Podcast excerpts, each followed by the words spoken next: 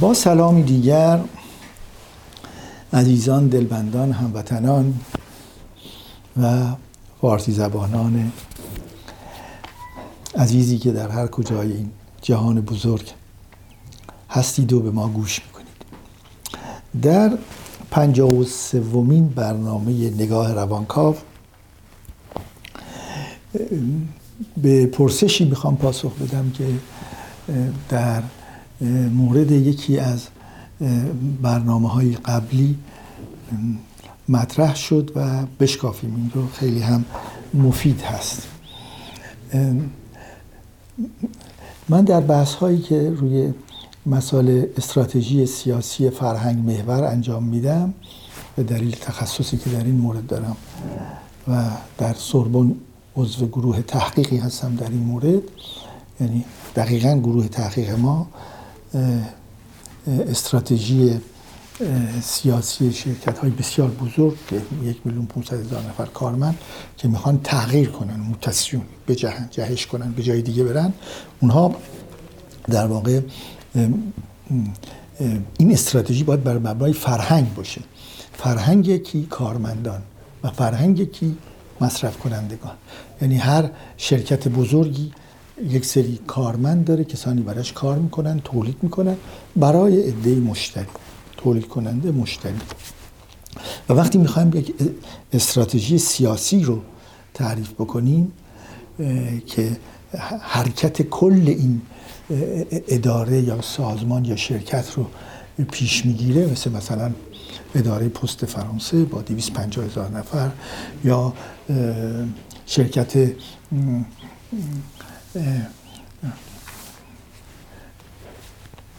راه آهن فرانسه که حدود دویست و پنجاه هزار نفر هم کارمند داره، یا فرض کنیم شرکت توتال که پانصد هزار نفر جمعیت داره، کارمند داره. همه اینها رو وقتی می‌خوایم تعیین کنیم از نظر فرهنگی باید به دو مقوله توجه کنیم، غیر از مسائل اقتصادی و مسائل سازماندهی و مسائل اداری و همه اینها رو بذاریم کنار.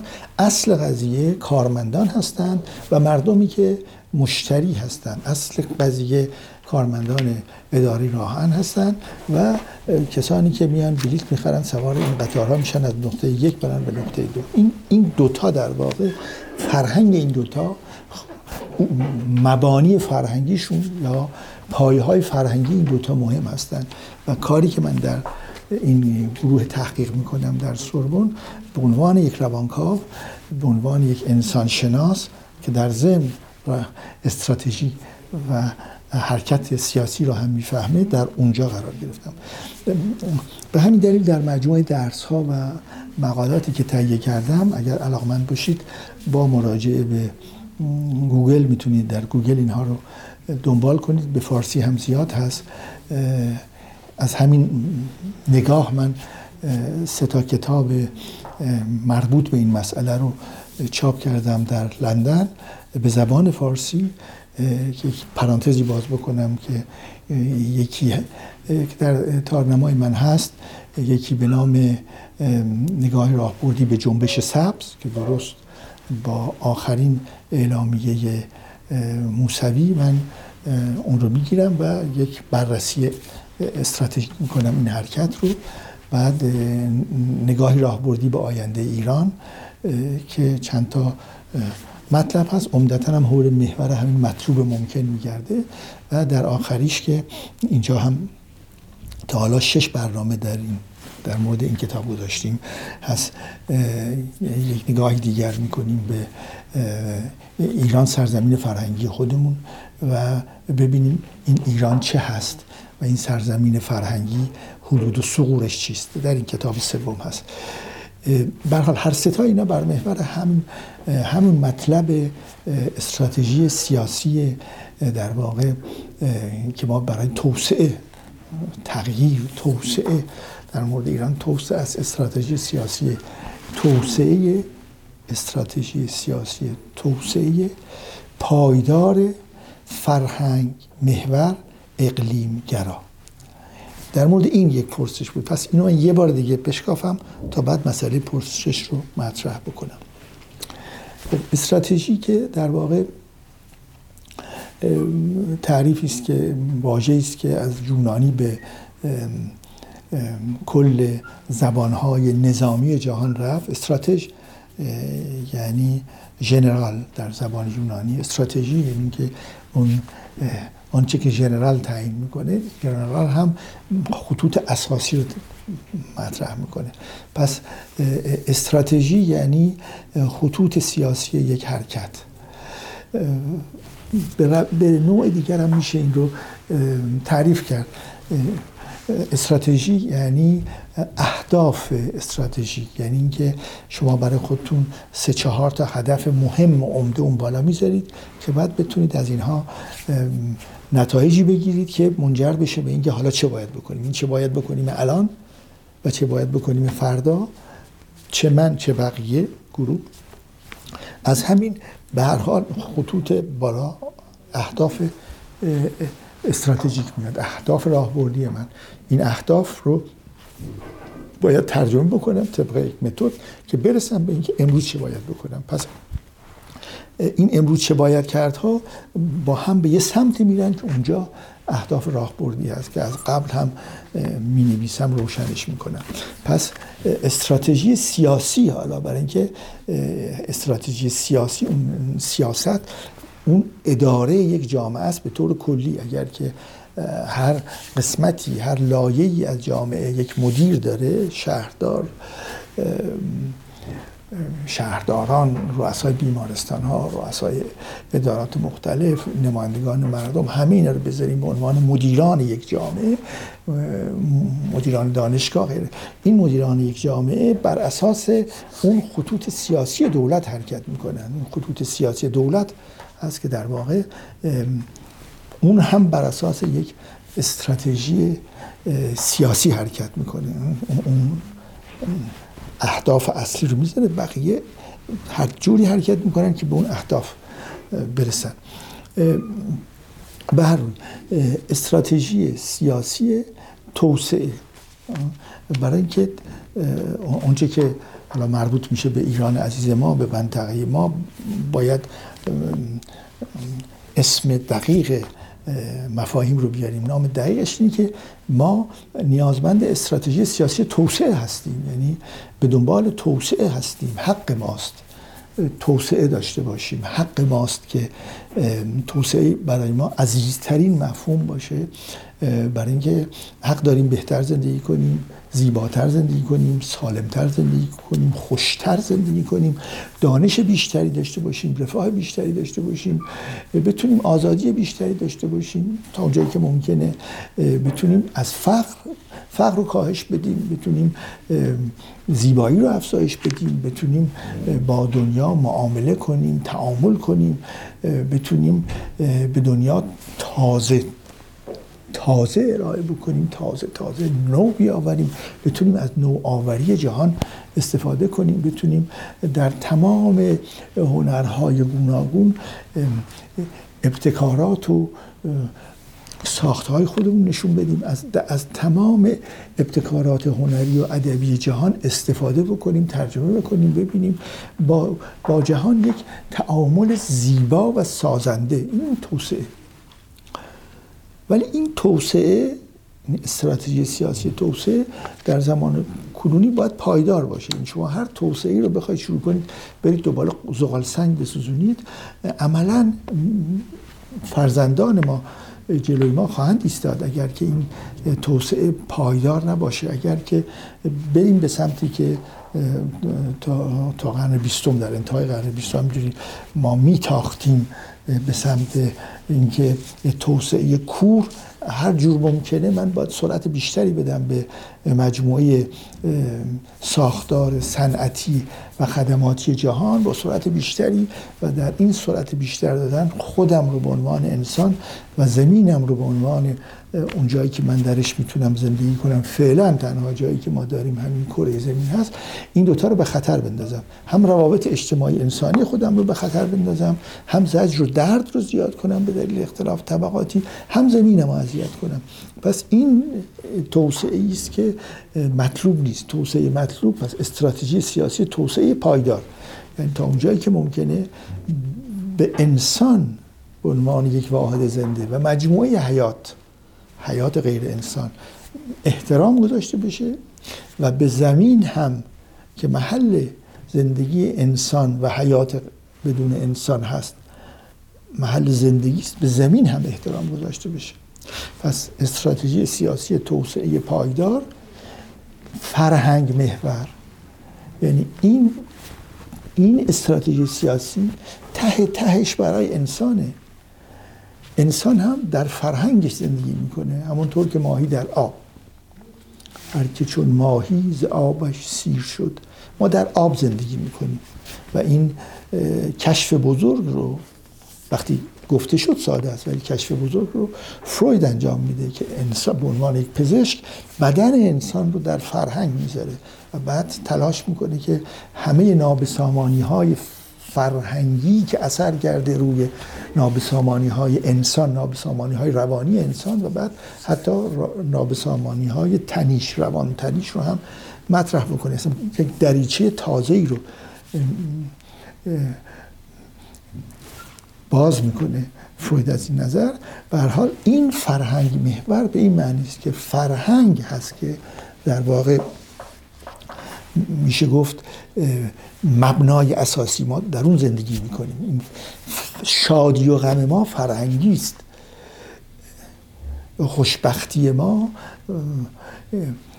لذت ما، حتی تعریف شرف ما این فرهنگی است. حساسیت ما به شاخصهای فرهنگیمون هست. و بعد از این مسئله اقلیمی هم در کار میاد. پس استراتژی سیاسی توسعه پایدار فرهنگ محور نگرشش بر اقلیمه، اقلیم نگر.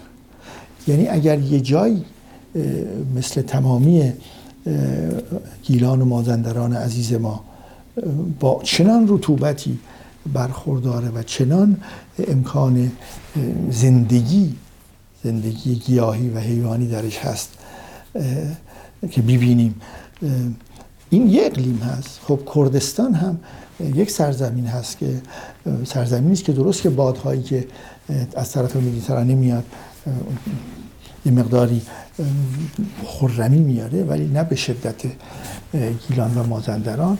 بلوچستان هم یک ناحیه دیگه است که عمدتاً مرطوبه، ولی مرطوب خشک هست و مرطوب منظورم اینه که گرم هست، ببخشید مرطوب گرم هست.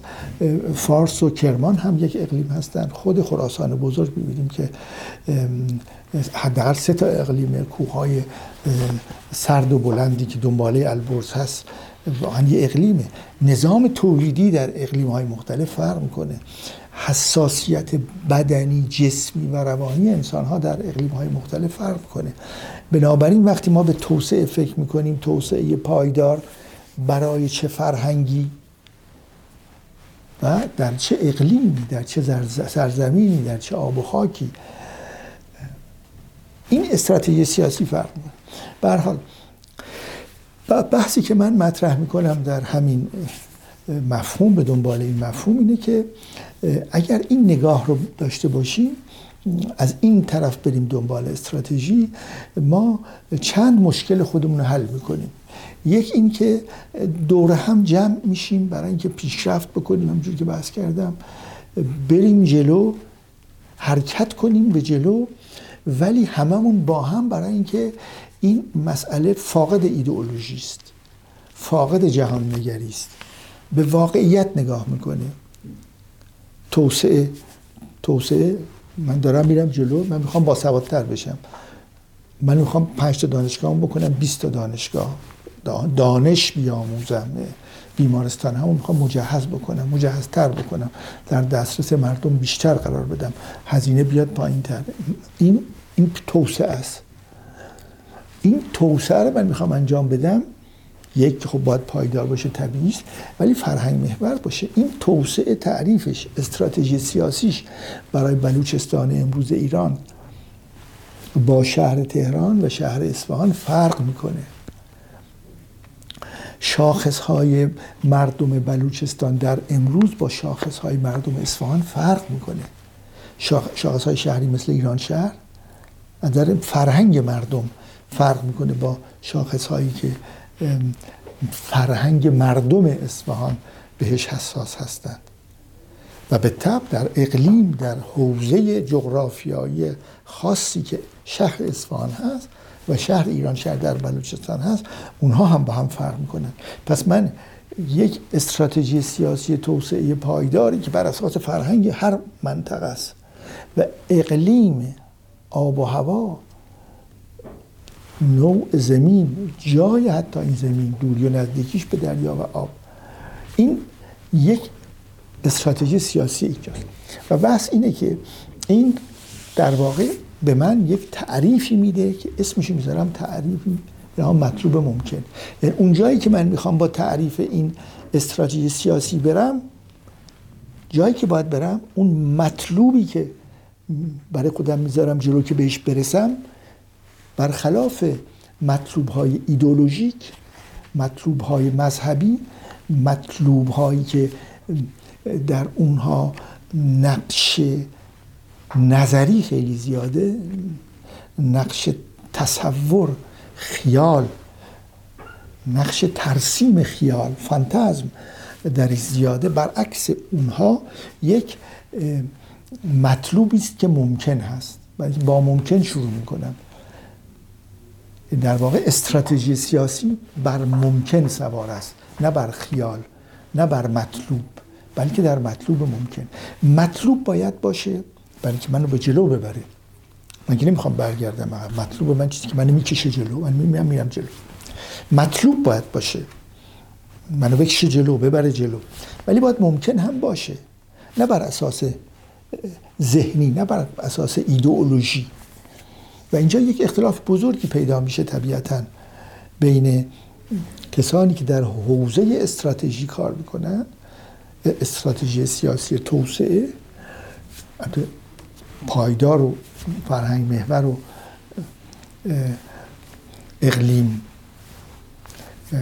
نگرش به سوی اقلیم، این باز یک نوع استراتژی خاص میخوادن. کسانی کسانی که به این معتقد هستند، کسانی که در اینجا هستند و معتقد هستند، به دنبال مطلوب ممکن هستند. مطلوب باشه بره جلو، ولی ممکن هم باشه. به همین دلیل باید اون اهداف استراتژی که ما تعیین میکنیم در این استراتژی سیاسی، اهدافش باید اهدافی باشن که چهار تا خاصیت داشته باشن. یک، تعریف پذیر باشن، من بتونم خیلی روشن به شما منتقلش بکنم، تعریفش بکنم.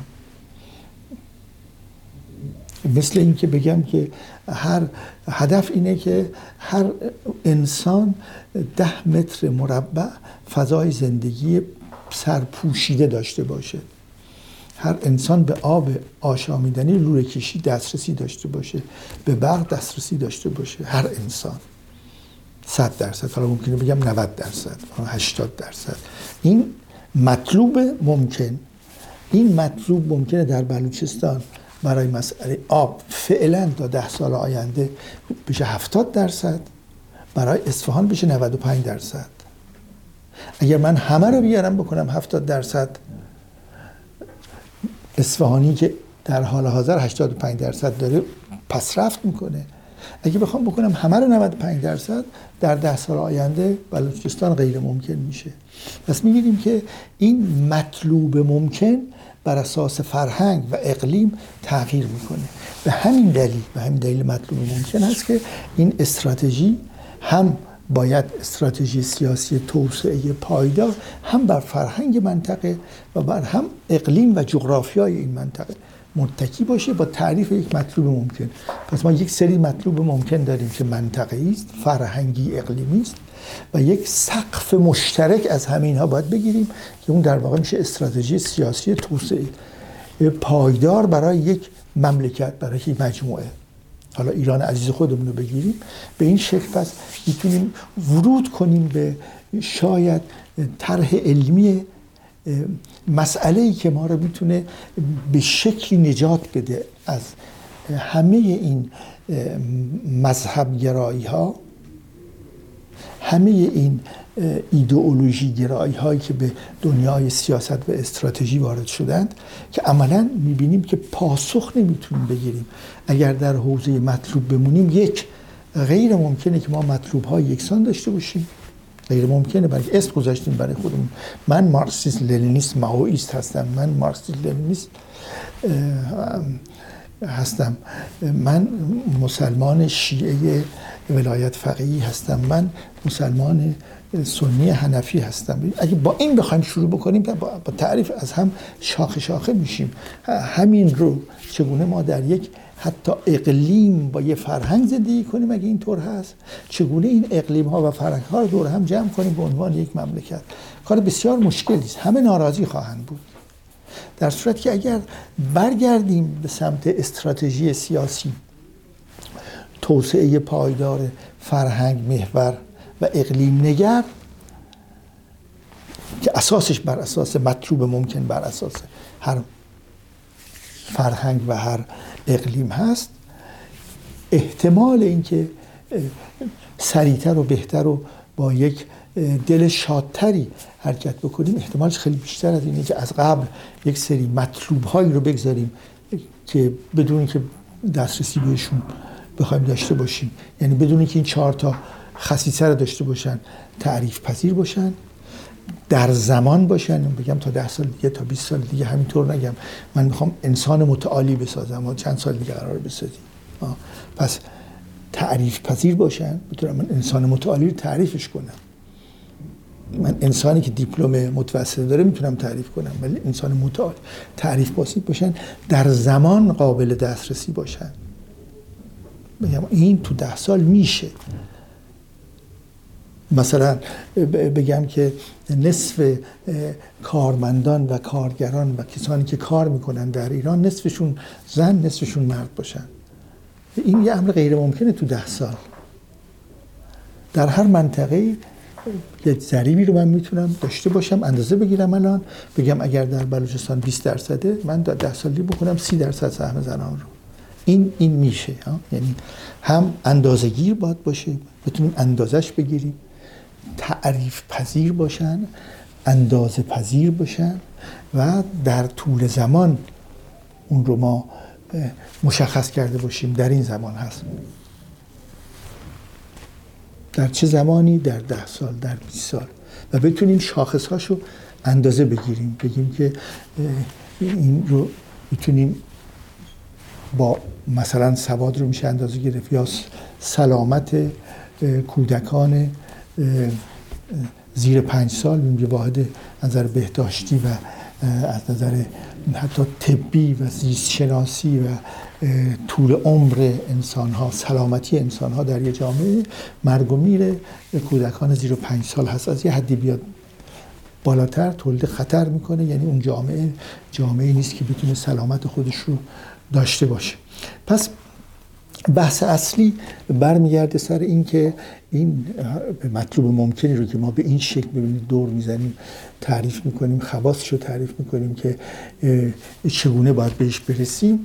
این مطلوب ممکن، بحث سوال این بود که آیا خود همین مطلوب ممکن ممکن است؟ یعنی آیا میشه انسانهایی رو که عادت کردند در شاید چند قرن گذشته به شکل‌های اونام که با مدرنیته آمدند در ایران، چه مارکسیست لنینیست‌ها، اجتماعی عامیون اون اولیه و بعد مثلا گروه پنجاه گروه پنجاه نفر زنده یاد تقی ارانی یا حزب توده یا احزاب گوناگونی که ساخته شدند و به وجود آمدند و هر کدوم راه مشخص خودشون گرفتند، جز اونهایی که به سمت ملی رفتند و واژه ملی رو داشتند، اونهایی که بر اساس یا میشه گفت مذهب یا شاخه‌ای از مذهب بودند، یا اونهایی که بر اساس مارکسیسم لنینیسم یا شاخه‌ای از اونها بودند، می‌بینیم که طبیعتاً برای اینکه این دوستان رو بیاریم به سمت مطلوب ممکن، بنشینیم با ایشون صحبت کنیم، آن چرا که تو می‌خوای به نام مطلوب مقدور نیست، یعنی بقیه با شما اون رو قسمت نمی‌کنن، بلکه روبروی هم نشستید. این اختلاف در مطلوب نبود که بحثی نبود، همه ما باید در یک مکتب و مذهب باشیم، ولی چون اختلاف هست تعریف می‌کنید، میگید من مسلمان ولایت فقیه به دنبال اسلام ناب محمدی هستم، یکی هم میگه من به دنبال داعش هستم، هرچی که فرمانده داعش میگه اون درسته، من میخوام اونجا برم. با هم اصلا تنافر و تضاد و تناقض پیدا میکنن و مجموع اینها چه باعث میشه که نتونیم اینها رو سر یه میز بشونیم و بگیم بیا به سمت مطلوب ممکن. پرسش این بود که آیا همین مطلوب ممکنه که شما تعریف میکنید، یعنی باید در مرکز استراتژی سیاسی توسعه پایدار فرهنگ محور اقلیم نگر باشه؟ آیا ممکنه، آیا میشه انسانها را آورد؟ به گمان من جواب من این هست که بله، برای اینکه شده قبل از ما، ولی در یک شرایطی، شاید شرایط امروز ایران یک کمی مشکل باشه. یعنی وقتی که مطلوب گرایانی هستند که اگرچه اقلیتند ولی فعلا اسباب لازم حکومت رو دارند، یعنی دولت و نیروهای مسلح و تمامی وسایل ارتباط جمعی و مثلا بیست درصد از هوادارانی که عده‌ای بسیارشون هم جزو خود همین دولت و نیروهای مسلح و غیره هستند، وقتی بیست درصد به علاوه مجموعه امکانات ارتباطی رادیو، تلویزیون، مساجد و از اون طرف هم خود خود همین سنت اعتقاد به مذهب که عمیقاً در انسان وجود داره، برای اینکه با یکی دو سه پنج نسل که کم نمیشه که که حتی کسی که فکر میکنه مدرنه، به هر حال زبان مادری، گویش های زبان مادری، گفتمان زبان مادری تا چند نسل همینطوری ادامه پیدا میکنه در انسان. این یک واقعیتیه. به همین شکل هم هست که سنت میمونه. به همین دلیل هست که ما آنچه را که گرفتیم از دست نمیدیم، خوشبختانه انسان میبرتش جلوتر، این مشعل رو میگیره دست بعدی میده. به همین دلیل هم سنت با ارزشه، ولی باید از سنت هم عبور هم بتونیم بکنیم.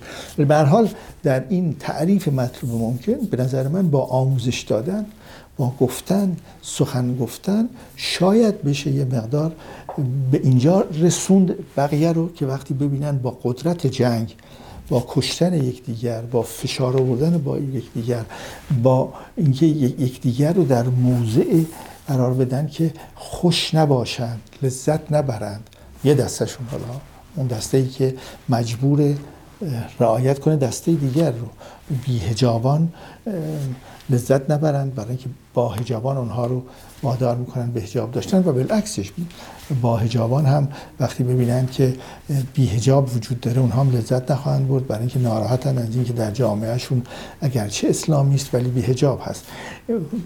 با نشستن و سخن گفتن و رفتن به سمت این در واقع مطلوب ممکن، عمده کردن مطلوب ممکن، همه از دنیای خیال در واقع باز میگردیم به دنیای واقعیت.